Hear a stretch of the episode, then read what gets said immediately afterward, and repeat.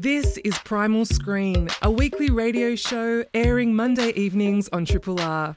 Primal Screen is about movies, from the ones on the big screen to the ones you stream. Hope you enjoy the podcast version and feel free to get in touch via the Primal Screen Facebook page or the Triple R website.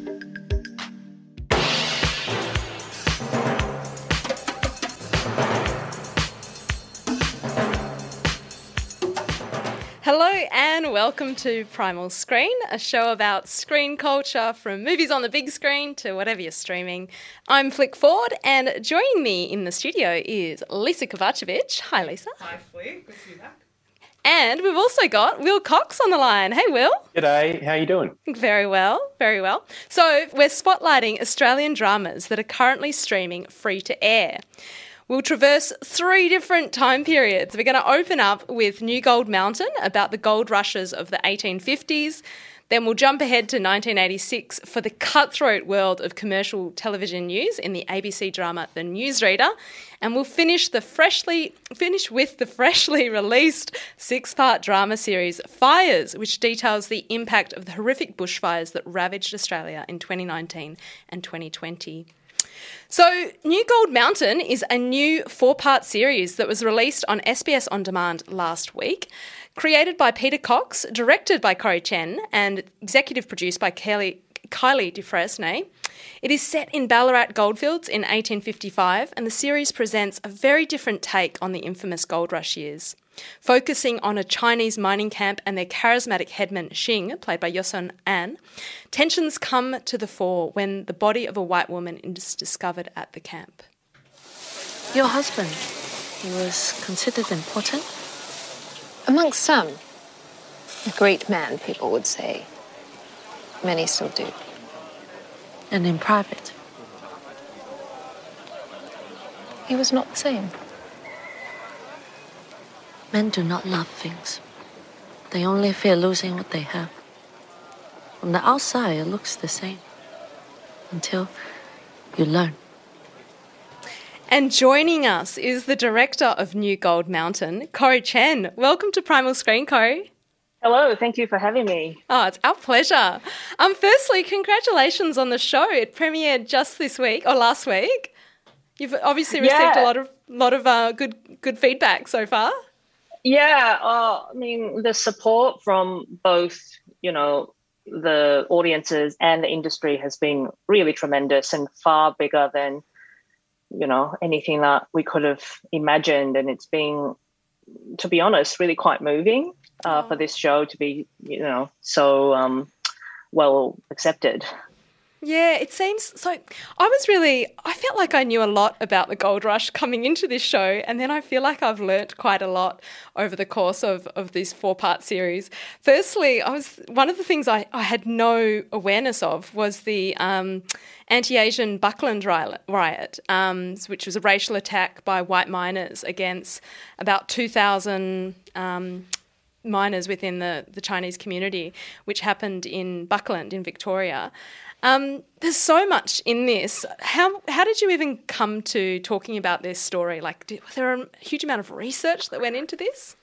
Yeah, definitely. I mean, the story had been in development for uh, about a year by the time I came on board. And certainly, even once I was on board, there was a historian that was readily available to us, a couple of historians actually. And also, they read the scripts and pointed out what um, uh, was or wasn't accurate for the era or for. Um, for the story of you know people from different minority groups but um, uh, a lot of the time what was interesting because you know in the end we're not making a documentary we're making a, um, a murder mystery so it was uh, as a team sifting through um, what is the facts of history um, and the details of that in, and distilling it down to what is still definitely very authentic but um, uh, through the lens of uh, storytelling. There- There's a lot of minority groups throughout the the, the series is, um, you know, there's the indigenous community, there's the Chinese community. What was, um, uh, and there's a lot of other migrants. It's just it's just populated with migrants, which it was at that time. There's the Irish migrants, which suffer their own sort of racism. There's immigrants from America, which I actually found surprising. I didn't know that that that happened. That there was a thing when the gold rush had ended there, they migrated over here. What was what was important about telling this story from a Chinese perspective? It's uh, really interesting that you. Um, I'm really happy that you mentioned the different minority groups because that was something that uh, Kylie, the producer, and I really wanted to try and populate, even just in the sonic landscape yeah. of it.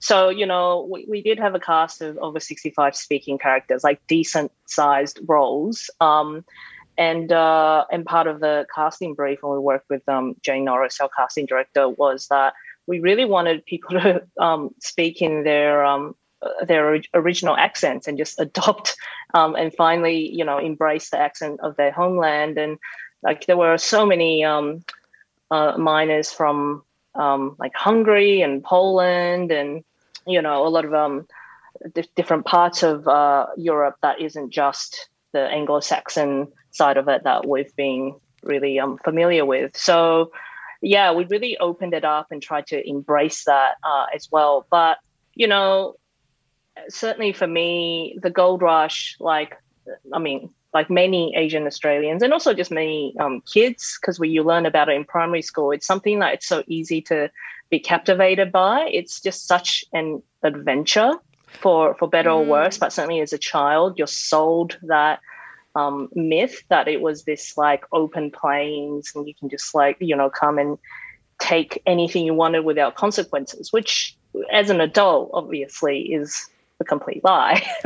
um, and uh, so yeah, and I guess um, personally, it was the first time that when I learned about it or even saw any paintings or sketches of that era that I was able to see someone who vaguely looked like me in Australian history.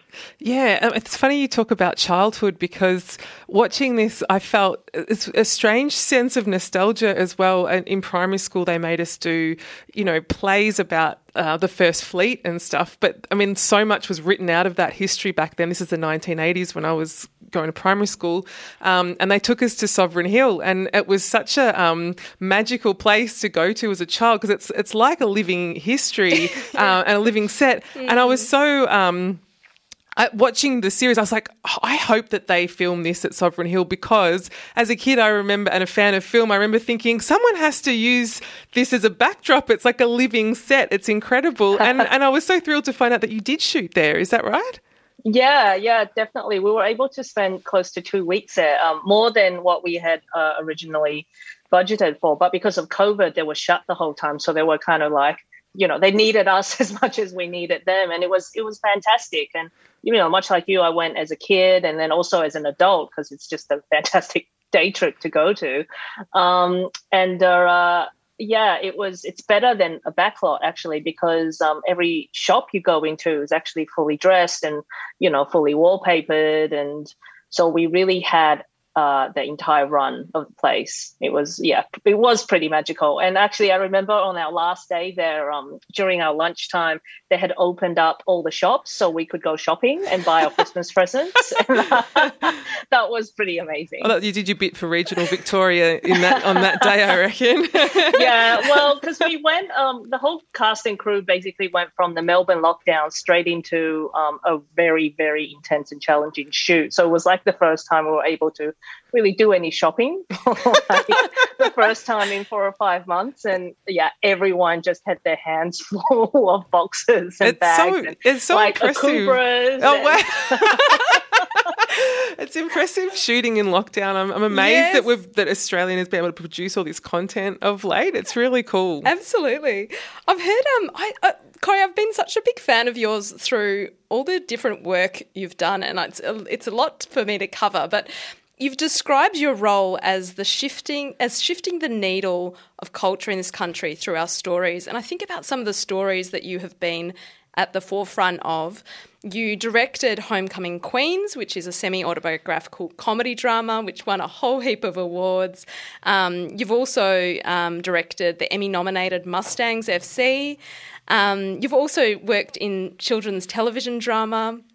Um, you also directed Went- an episode of Wentworth um, for the final final season of that, and of course, um, one of our favourites, Sea Change, as well. Like it's such a diverse storytelling that you have. Can you just talk us through, I suppose, your career and what's kind of drawn you to those those subjects? Yeah, no, I, sound pretty um pretty wild when you're just listing my IMDb out like that. I'm like, oh yeah, there's no common thread throughout any of those projects.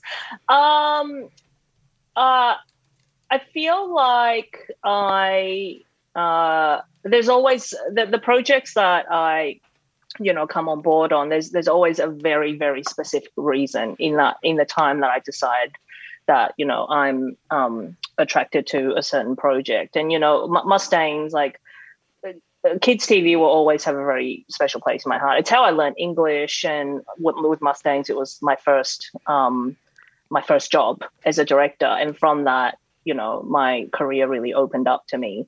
Um, Homecoming Queens is really uh, the one of the many projects that Michelle Law, who's one of the co co creators, um, and I have, and it's really a very important relationship and collaboration in my life, and certainly thematically to look at. Um, it's again sort of speaking to what it uh, means to be an Asian Australian, a young Asian Australian woman, and for Michelle, it's you know her life story, and I really wanted to be part of presenting that mm. to to the world. And uh, um, I think it was the first SBS um, short form digital series. So we kind of knew that and was told um, that if it was, you know, if it went well and was successful, it's sort of opening up a model for um, later generations, which it now has done. And I'm very proud to have been a part of that, mm. of opening up that portal. Um, and uh, yeah, and with Wentworth, I mean, I, I was just really desperate to do some stunts and work with this enormous, um, amazing cast as well. And you don't get to do stunts very often, you know, definitely in Australia. And like, yeah, there's there's some shiving going on in that prison. Uh, just on that, um, talking about stunts and cinema, like the, the approach to um, the cinema language that you use, I, I, was really impressed by the use of the diopter lenses that you've used in um, New Gold Mountain, which is what we're talking about tonight. And um, I just wondered how you came to that, and if you could talk listeners through what they are and, and, and how they achieve that look that you have done so in this series, and why you chose to use them. Yeah, the split diopter is a um, in very basic language. It's an extra piece of glass that you put in front of the lens, which brings um, uh, everything in the shot into into focus, which is really unsettling to see because that's not that's not how our eyes function. So, um, I it, it's quite a you know a famous trick that a lot of filmmakers adopt. Um, most specifically Brian De Palma does it a lot. Uh, and I was reminded of it because I was watching um, the HBO series Watchmen, and they had utilized it a couple of times really, really effectively. And there was one brilliant episode where um, it sort of crosses between a couple of different timelines.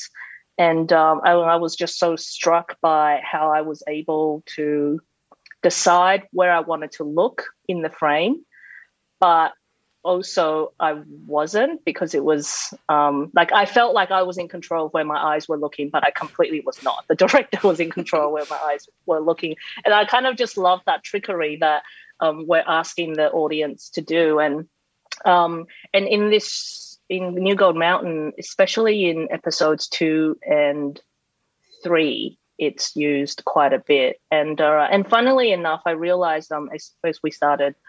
Um, to lean into it that it often saved us time on set because I sort of started to really adopt it as a as a visual language in that instead of because um, you know really commonly the um, television language is you know shot reverse shot, and that's the rhythm in which you cut in the scene. But uh, with the split diopter, if I blocked it in a certain way, it meant that you know people could have conversations with their backs to each other, sort of facing camera, but it plays into uh, really like you start to ask like why are they withholding certain things? Why aren't they turning? And um, certainly between Xing and Lei, that was a very effective uh, uh, tone to lean into.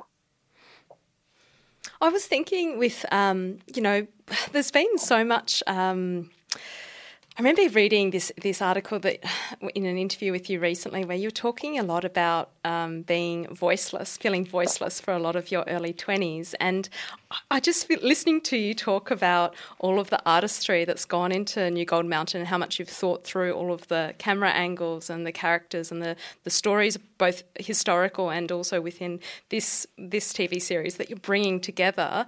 I'm just so aware of kind of your skill as a storyteller, and something that stands out to me is um, your performance at Queer Stories um, for the Sydney Writers Festival back in 2019, and in that in that um, presentation, you talked about um, your the way in which you have chosen the path of most resistance, being a filmmaker instead of a lawyer, gay instead of straight, and this kind of this I'm just curious as to how that plays into your to your filmmaking. Um, that's a very good question. how do I answer that other than through therapy? I was just thinking the same thing. I was like, "Welcome to Flick's therapy couch." I was, I suppose, more specifically. So I suppose what I was thinking is just like this idea of of not i suppose like if you're talking about spending all your 20s feeling voiceless and having all of this stuff of working out your identity you know this kind of feeling of tension and feeling as though um, you talk a lot about um, you know the burden and responsibility of the immigrant child is to atone. And you talk about this sacrifice and this the, the, the loneliness um, and how it um, you want to your the parents want to provide a better better life for their children. And I just thought there's something to that in what you're bringing to New Gold Mountain because part of it is is kind of working through all of that that you're you're bringing that to the show. And I just thought that sense of storytelling of claiming a voice in this and and actually using film as a means to to create that voice. So yeah. Yeah, yeah and I think you know it's hard to not sometimes I, um, you know, when when I'm feeling a little bit glass half empty about all of my decisions, I think, oh, what a self indulgent way to try and work myself out, but in a very public forum, which is through filmmaking, and how privileged is that that I've been able to do that.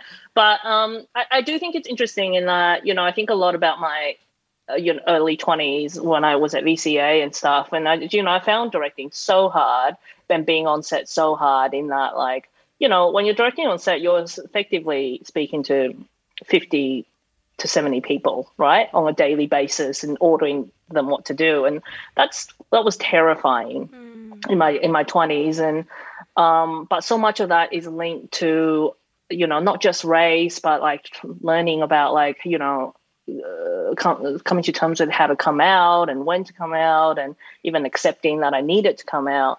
Um, so I feel like the more I have been able to reach into that part of myself, the easier um, speaking up has become. And uh, New Gold is really, I feel like, um, the result of all of that work, and it is work to try and figure yourself out and uh, and put it into um, your creative outlet. And you know, I, I I'm just in a stage now where I can't help but feel there's, you know, life before New Gold Mountain and life after New Gold Mountain, um, and which is inspiring but also scary. Well, I'm I'm very excited to to um, see what happens next for you in your career. It's been, yeah, as you said, a very diverse uh, career so far, Yeah. and lots of amazing work. Yeah, what, when I say diversity, I mean in genre as well. That's what I believe That's in. right. Are you working Yeah. on anything at the moment, Corrie? That's coming. Uh. I, I am. I'm doing uh, directing a new series for Stan, which is a four by another four by one hour mini series, um, uh, based on the memoir Bad Behavior, uh, which is set in a girls' boarding school. Amazing. We've been speaking with the director of New Gold Mountain, Corrie Chen. New Gold Mountain is streaming now on SBS On Demand. Thank you so much for your time, Corrie. Thank you for having me. You're listening to Primal Screen on Triple R. Triple R on FM, digital, online, and via the app.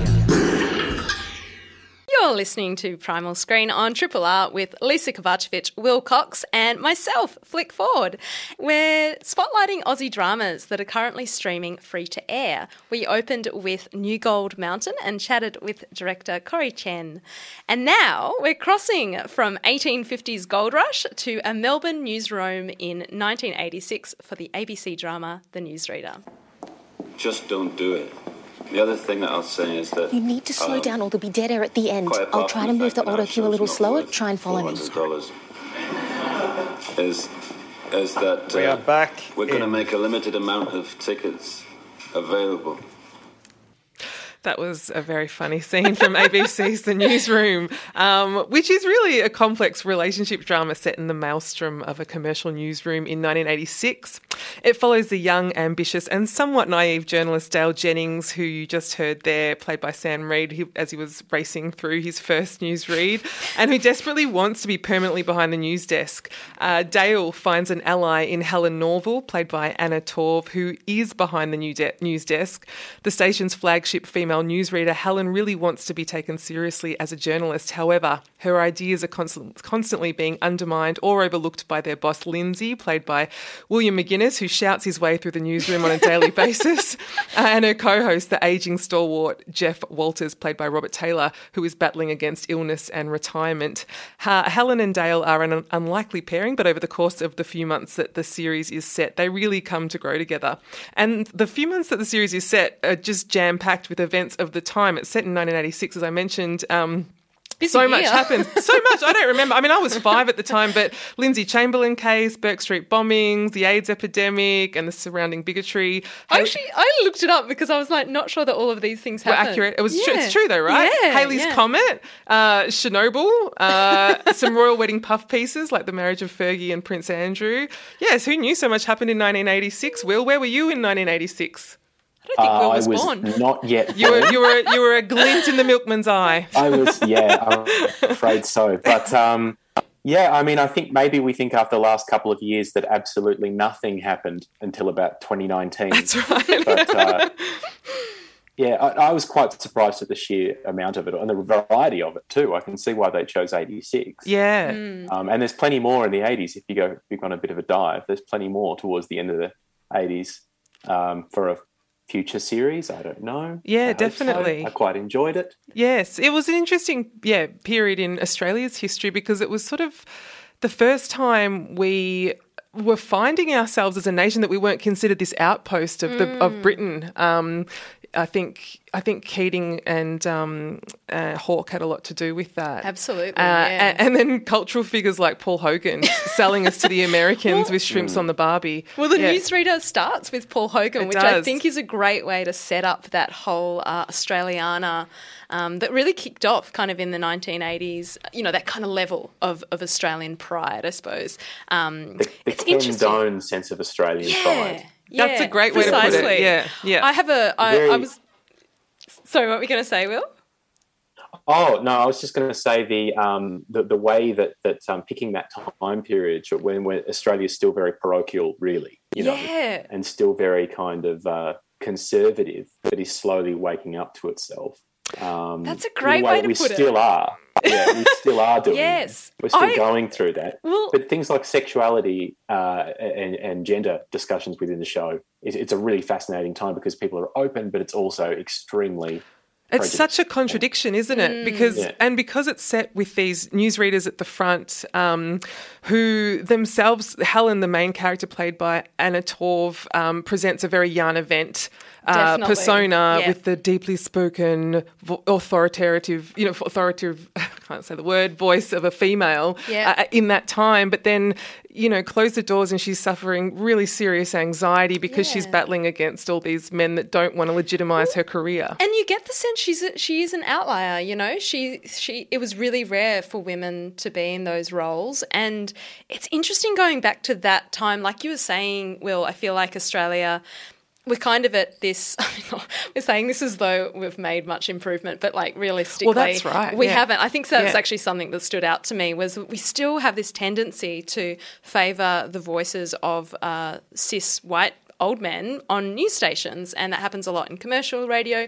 And so many female newsreaders have spoken about the amount of harassment they've had, or being paid a completely different amount to their male counterparts. Right, yeah. So um, we talk about it as though, oh, that was the 80s. But I think something that's really interesting about this time period, and I remember being, I was born in the 80s, and I remember. Um, we used to have these T-shirts that we all wore saying "G'day from WA." it's like this real sense of tapping into Australia as a as a tourism like a Uh, you know, tourist like- destination. Yeah, tourist destination. I think Crocodile Dundee, all of those movies, like they had a big part in that. But and we the all started to claim exploitation cinema, Yeah, cinema of the time yeah. too, your Razorback type films, your Yeah. Mad Max, they all came out around the 80s They and it was it was a huge boom in terms of cinema but also with newsreading kind of taking a shift away from that british um, newsreading style It's true.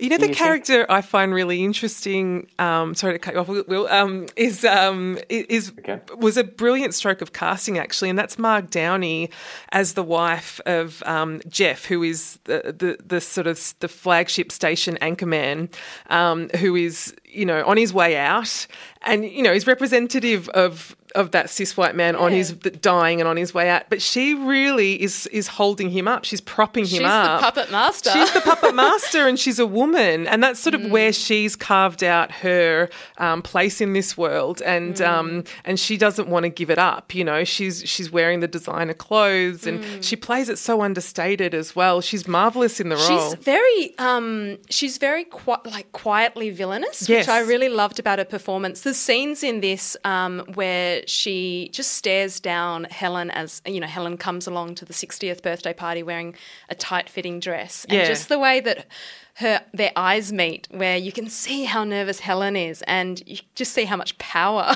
yes, this older woman Yeah, has over her. Absolutely, yeah. It's really the power dynamics in this are fascinating.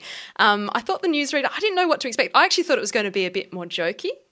Yeah. I mean, it has got some hilarious moments in it, but I was also surprised by particularly Dale's kind of story. Mm. I was surprised by how moved I and how emotionally involved I got in that. And and his relationship with Helen is really intriguing as well. It is, yeah, and um, I don't think it's too much of a spoiler because it comes out really in the first episode, isn't it? That, that about Dale's. No, it doesn't. I'm getting the no, I'm getting the shaking of the head. I'm about to drop a um, spoiler yeah, again. like, All right. let's not. We try to right. avoid spoilers. All right, I'm not going to go. No, I won't yeah. go there. Then no, We've but given it- you a taster of Okay. exciting uh, intrigue. Well, I think yeah, the character of Dale Jennings is. Um, I wouldn't say duplicitous, but he, he's having to, like Helen, project something into the world that he is not um, because he needs to function and operate within it. And it comes at a real cost to his um, pers- personally, you know. And um, yeah, I think that that's a really fascinating uh, taut story that they've, they've put together really well. I wanted to, to mention the aesthetics of the show too, because I thought it was really interesting because the past sort of decade or even more, there's been this real um, shift towards nostalgic cinema of the 80s. I mean, contemporary films that are set in the 80s that are really trying to appeal to the Gen Xers or the boomers that lived through that time.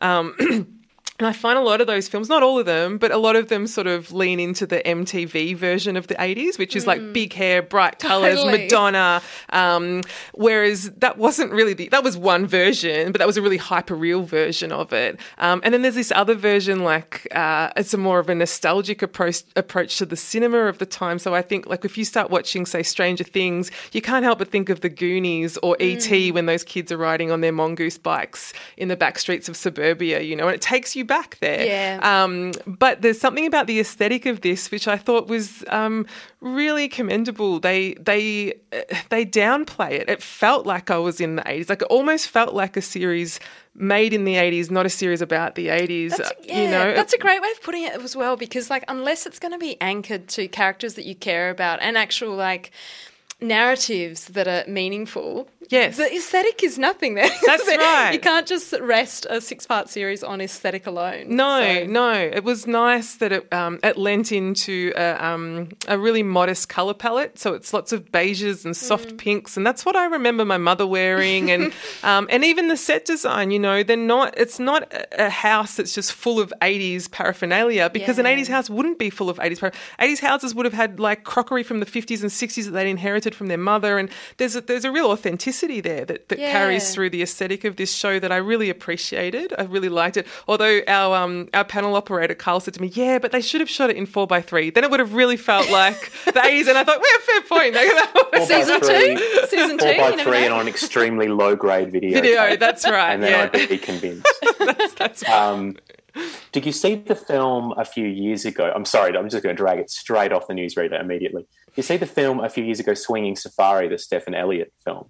No. I haven't seen that. The- no. No? Okay. Well, it's an Australian um, period drama set in the 70s, and it does the exact opposite as far as you're saying about the aesthetic. In that, um, I spoke to Stephan Elliott about it when it came out, and he said that they looked at a lot of photos from the 70s, photos from old family albums and things, and they remembered everything being hypercolor, and they were really disappointed when they looked at the images that everything was kind of drab and brown and plastic. Um, And so Ah. they went out of their way to heighten that and because it, that up. because it was memory. Their memory of it Yeah, was different. Yeah, well, yeah, that's interesting. I, yeah, I don't. I don't. I agree that, that this is a far more satisfying approach. yeah. um, because it, it- really does feel, you know, like the mid '80s, and and the news set as well. You know, the the the news uh, broadcast set feels extremely correct. It feels right. Yeah, You know, actually- I, I was reminded a bit of um, Frontline. Do you Yeah, remember uh, me too, yeah, and yeah. That kind of um, insight into kind of behind the scenes where they give off this, pol- you know, newsreaders so often have this really polished veneer, and like one of the lovely, like the best things to watch on YouTube is those like newsreader fails, or Mm, you know, because there's something about that being broken Yeah. and you know having a behind the scenes is almost the same thing of that youtube um, fails because you're seeing into the real person and all the work that goes in there and all the performance and then we've got the doubling of helen and dale performing in their own ways so it's a it's a beautiful hmm. setup really like it's, it feels very well thought out It does. I love the way that um, that that Helen's character is is so put together on screen and is sort of you know falling apart off screen. yeah But I did think that maybe we could have seen more of her on screen. That fierce sort of interview persona. Mm. Because if you go on YouTube, though you you mentioned Jana Wendt before. Mm. If you look up some of Jana Wendt's 1980s interviews, they're quite incredible. Her interviewing Joh Bjelke-Petersen, uh, and she's just absolutely unflappable. She's just straight down the line, terrifying, frankly. And I don't know how he managed. Well, he doesn't keep it together. Really, he just crumbles under the pressure. You know what's funny And about then- it? Yes. Oh, go and then uh, follow the YouTube link and uh, Warren and find uh, Marg Downey. Oh, that's what I was about to say. Yeah, it's yeah, so meta. on- it's so on meta. Fast forward. yes, playing Jana Wendt. Jana Wendt She's brilliantly. she's incredible at it, and actually, her her performance in this even sort of draws on a little bit of that steeliness in it. It's it's which is Yeah. kind of hilarious, but it's just, it's a bit of a mind f, you know, like because yeah, because the characters are jumping all over the place. But yeah, I, they they it's, it's true. Yeah, the um the female characters in this are yeah really interesting, and like I said, well, it would have been nice to see a bit more of that, um, Yeah. perhaps from Anna Torv's character. Well, Um, Torv absolutely nailed the The voice? Jana Wendt. Yeah, the Yeah. voice Yep. and the, that persona. Whereas I don't think Robert Taylor was a convincing newsreader at all. no, He was so low energy and slow. yes, you know, and you felt like the, the the words are dying between. You know, he's he's sort of reading and this is the news. But Like, that's- that's not really But what it I actually like. think I think though that there were a few newsreaders like that. I growing agree, Up. Like and- I feel Oh, like really? some yeah some of the some of the male anchors honestly would just would just The sort of- Brian Naylors and yeah stuff like like really mumble through stuff and you're like But "Hmm, I, I think that's the point here too, because there's also another character who's just a sports journalist, and he, by his own admission, says, "All I know about is footy. I can talk footy, footy, footy, footy, footy for hours, but like nothing else." But he keeps getting like all these doors just keep opening for him because he's Yeah. this like young white. Good looking guy, um, and he's just like, oh god, now I have to interview someone about AIDS, and I don't know anything. I don't want to do this, but it doesn't matter for him. For him, it's just like it's just this elevation, this constant elevation. I thought that was really good. I think that yeah the- up. yeah, yeah, yeah. The newsreader definitely has some really interesting um, insight into workplace harassment Mm. as well, and just that kind of dynamic, like you said, of who gets selected for the top role. Yeah. um, it is. It is pretty cutthroat. It comes across, but it also is a world that very much favours um, a particular, you know, white cis male. The, the other thing I thought was interesting, I still don't know how, I'm still processing it, but is the casting. So um, you have like a, a, a very um, culturally diverse cast of people in the newsroom. And I just wonder, is that accurate of the 80s? Like, it, Mm. may have, look, it might be, but you've got like a Sri Lankan producer. That's a pretty, that's a pretty senior Yeah, role. true. Um, you have like a South Korean assistant. Um, there's a, a Thai Australian cameraman. Um, I love seeing I love seeing that representation in Australian screen. Um, but but but for them to have these, some of them have like some power, uh, particularly the Yeah. Producer, the Sri Lankan producer. And I thought.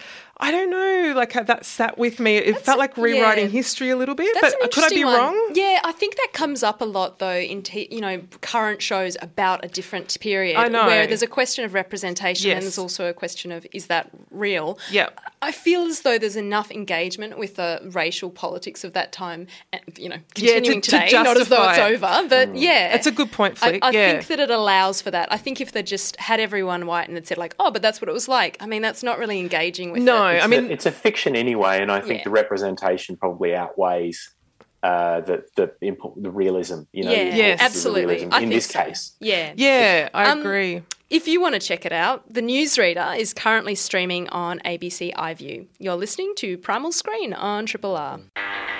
Independently yours, Triple R. 102.7. You're listening to Primal Screen on Triple R with Lisa Kovacevic, Will Cox, and myself, Flick Ford. We're spotlighting Australian dramas that are currently streaming free to air on ABC and SBS. Um, look, many of us will remember the summer of 2019 2020, in which a series of intense bushfires ripped through most of southeast Australia. Um, our city was later shrouded in thick smoke. Um, our air quality dropped to hazardous levels, um, indeed, across southern and eastern states, and we wore masks to protect our lungs and, and be able to get around with our, get on with our days. This was time. This time is known as the Black Summer, and these bushfires destroyed about 18.6 million hectares. They destroyed over 5,900 buildings, including 2,779 homes, and they killed at least 34 people. More than a billion animals were killed in Black Summer, the vast majority being reptiles, and some endangered species were driven to extinction. There have been a handful of documentaries on the Black Summer, and about three weeks ago, the ABC released the first in a six part TV anthology series titled Fires. And here is a short clip of it now. You read across that? Yeah, we heard it. Get the fire blanket, uh, just in case. Pedal metal, guys. Got it.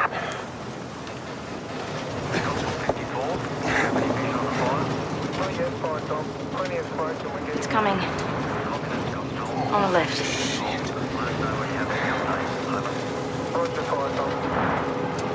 Is this, is this normal? That was Hunter Page-Lochard and Eliza Scanlen. Um, but look, there's a whole heap more people involved in this anthology. Will, can you tell us a bit more about the team who created this anthology? Yeah, sure. Created by Tony Ayres, who uh, made uh, Nowhere Boys a few years ago. Created, co-created with uh, Belinda Chayko. Directed by Michael Rymer, Ana Kokkinos, um, Kim Mordaunt, and written by uh, a team of about half a dozen. I think they took on one or two episodes each. The cast is big too. You mentioned it's Eliza Scanlen and? Hunter Page-Lochard, who we just heard. Yeah. Miranda Otto, Sam Worthington, Richard Roxburgh, Anna Torv again, um, and several others, many others, many others. Uh, and it, it char- charts the impact of the 1920 bushfire season on a broad range of characters in interlocking stories. I don't Mm. think I've seen a drama that comes with a warning like this one does Yeah. before each episode, not for the usual broad content warnings like language, violence, or sex, but just for the subject matter. It says you're about to watch a drama about the 2019 2020 bushfires. I think you know, be be warned. Yeah, I think because it's in such fresh memory. Like, I think Mm. that, you know, whenever we're approaching historical moments, um, you know, they, they wouldn't necessarily, unless there's like, um, I mean, they would sometimes have warnings as far as a content warning, like you were saying, like violence or um, some upsetting scenes. But this is so different because it, the trauma is so fresh. Well, it's for so many interesting you say that. Yeah, for so many people, and I think that's key because I actually don't think that it's so fresh anymore. I think that the pandemic has totally s- usurped what should still be a, a topic of conversation on a daily basis. pushed it, and it pushed it down the down the, um, it really the memory has. kind of Mm. schedule. It for has, bit, and I, yeah. and I think I feel like personally, I, I feel like the climate is is so much more pressing than the pandemic, Yeah. and it's te- it's it's it's a sad state of affairs that we that that has lost the headlines. You know, I, I think you're right, Lisa. Actually, it's maybe because I was researching this series and we're Mm. watching it, of course, this week for the show, but. It took me straight back there. I, I got reminded of all of exactly what it felt like to be Mhm. to be wearing a mask every day because the you know just looking outside and your clothes being covered but in soot, and soot. everything stinks. I think this is what I think is wonderful about this series. You mentioned that there's been a bunch of documentaries made about the, the the 2019 bushfires, which is wonderful. But something that drama can do that um, that documentary can't is just using those properties of performance, of Yep. subtext, of um, narrative structure to really take you into the heart of it. And that scene that you played, the clip at the start of this discussion, um, that was a scene in a car where there are two young firefighters um, entering what they think is just another routine fire, and then very quickly realizing that they're in really serious danger. And it's terrifying, and it's shot so well. I, thought think it's yeah. gripping, you know. But it's also it's also owing to um, Page Lochard and um, Scanlen's performances. Like they are so strong on screen, and I think there's a beautiful naturalism across the entire cast. The way that they they just deliver these lines. And I heard one comment about the about fires saying this is really slow moving, and I just thought it is, but I think necessarily slow, necessarily slow because to take you straight. I mean, the first episode does take you straight into the action.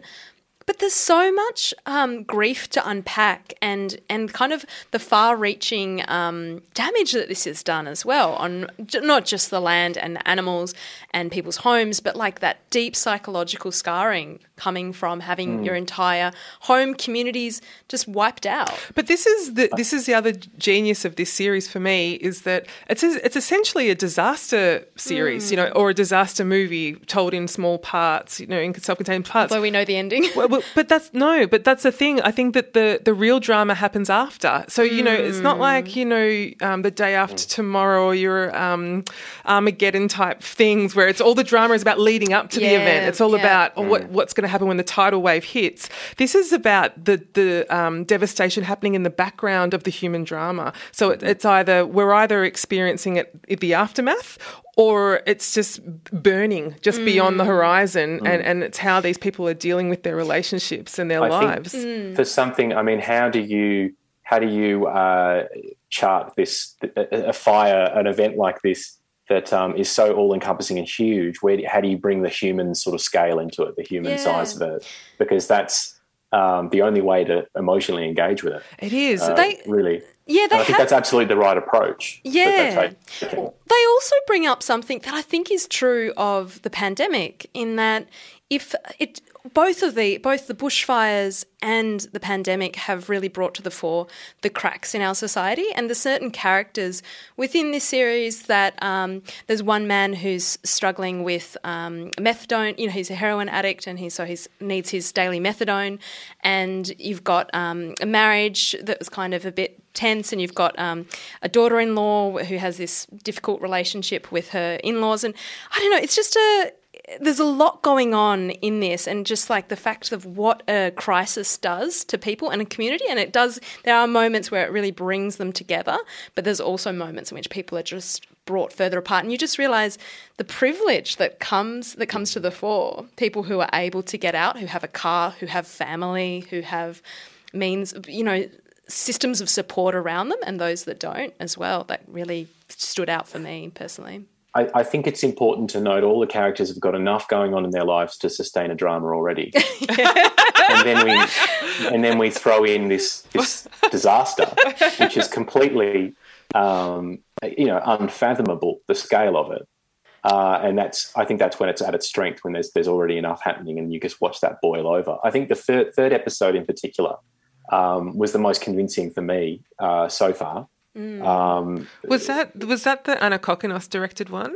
What was that? That one? was. Or was that the Anna Torv one? Because oh, no, it was with Anna Torv in it, and yeah. it was written by Mira Fuchs. So oh. I want to. Um, mm. there was a stronger script of the bunch, I think. Mm. Uh, yeah, uh, for, for me, it was episode two. Actually, I I, I loved. I think it was episode two with Ana Kokkinos's direction of um, Miranda Otto and oh, yeah, um, Richard Roxburgh. Richard Roxburgh. Aren't they perfect? they screen? were. Th- those performances uh, need to be awarded. They were mm. wonderful. But um, but the episode that you're talking about, Will, is that with uh, Torv wanting to protect her home. Is that the yeah, one? Yeah, yeah, yeah. I just thought that scene of her uh, sitting in the house mm. as she's getting the electricity cuts out and she's getting radio warnings to evacuate, evacuate, and she's looking at the suitcases and it's cutting back from her to the suitcases to her, yeah. and that was just the single most dramatic. And the, the I got so stressed watching that as well. Di- well, it was very Hitchcockian in the way it was, was shot. Actually, I thought that was interesting. Yeah. He really drew on the birds there because mm. it was like these mm. birds oh, the hitting birds the windows so, that were like yeah. the harbingers of doom coming in, and she's not ta- heeding the warnings of nature, basically. Yeah, um, which is you know a message for us all, really. Oh, yeah, it, it's so tightly wound. That,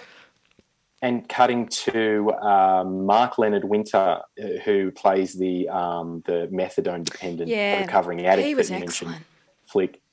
Just the two of them, Anna Torv yeah. and him, yeah. just two very different positions, two very different um, situations that they're in, and they're just both absolutely compelling. And, and also both episode for me. both remarkably alone in their own ways. It's mm. true, and they despite, and like as you said before, they sit in in different stratospheres of the mm. social ladder. Yeah, um, and, and, the the the young man who's uh, on methadone there's a scene where he's trying to convince some people to take oh. a back back road because he needs his fix, and it's just it's devastating, yeah. and, and, it's a family, you know, and um and him having to lie to them is yeah. just uh, heartbreaking. And, and, these wonderful things, I mean, these wonderful moments, these tragic moments, um, yeah, play out so well against that against that backdrop and uh, backdrop backdrop. Beg, beg your pardon, but we don't lose sight of the overarching yeah. problem somehow. It's, yeah. it's amazing. It's, it's truly masterful, and I think it works so well because it is an anthology, so it allows for each story to have its own depth and context and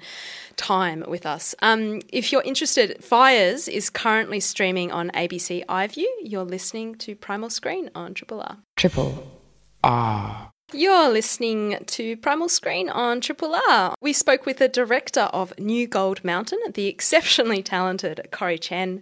We reviewed the 80s newsroom drama, The Newsreader, and we finished up with the anthology series Fires about the devastating Black Summer bushfires that ripped through Australia the other year. If you missed those and you'd like to check them out, you can listen back online on rrr.org.au. You can also follow us on Instagram, Twitter, or Facebook. A big thank you to Corrie Chen. Her show New Gold Mountain is currently available to stream on SBS On Demand, and The Newsreader and Fires are both streaming on ABC iView. Uh, thank you to Mordy Osborne for editing our podcast, Carl Chapman for paneling and producing assistance, and to my guest reviewers, Lisa Kovacevic and Will Cox. Thanks so much. Thanks for having us. Thank you. Thanks for listening to Primal Screen, a weekly radio show airing Monday evenings on Triple R.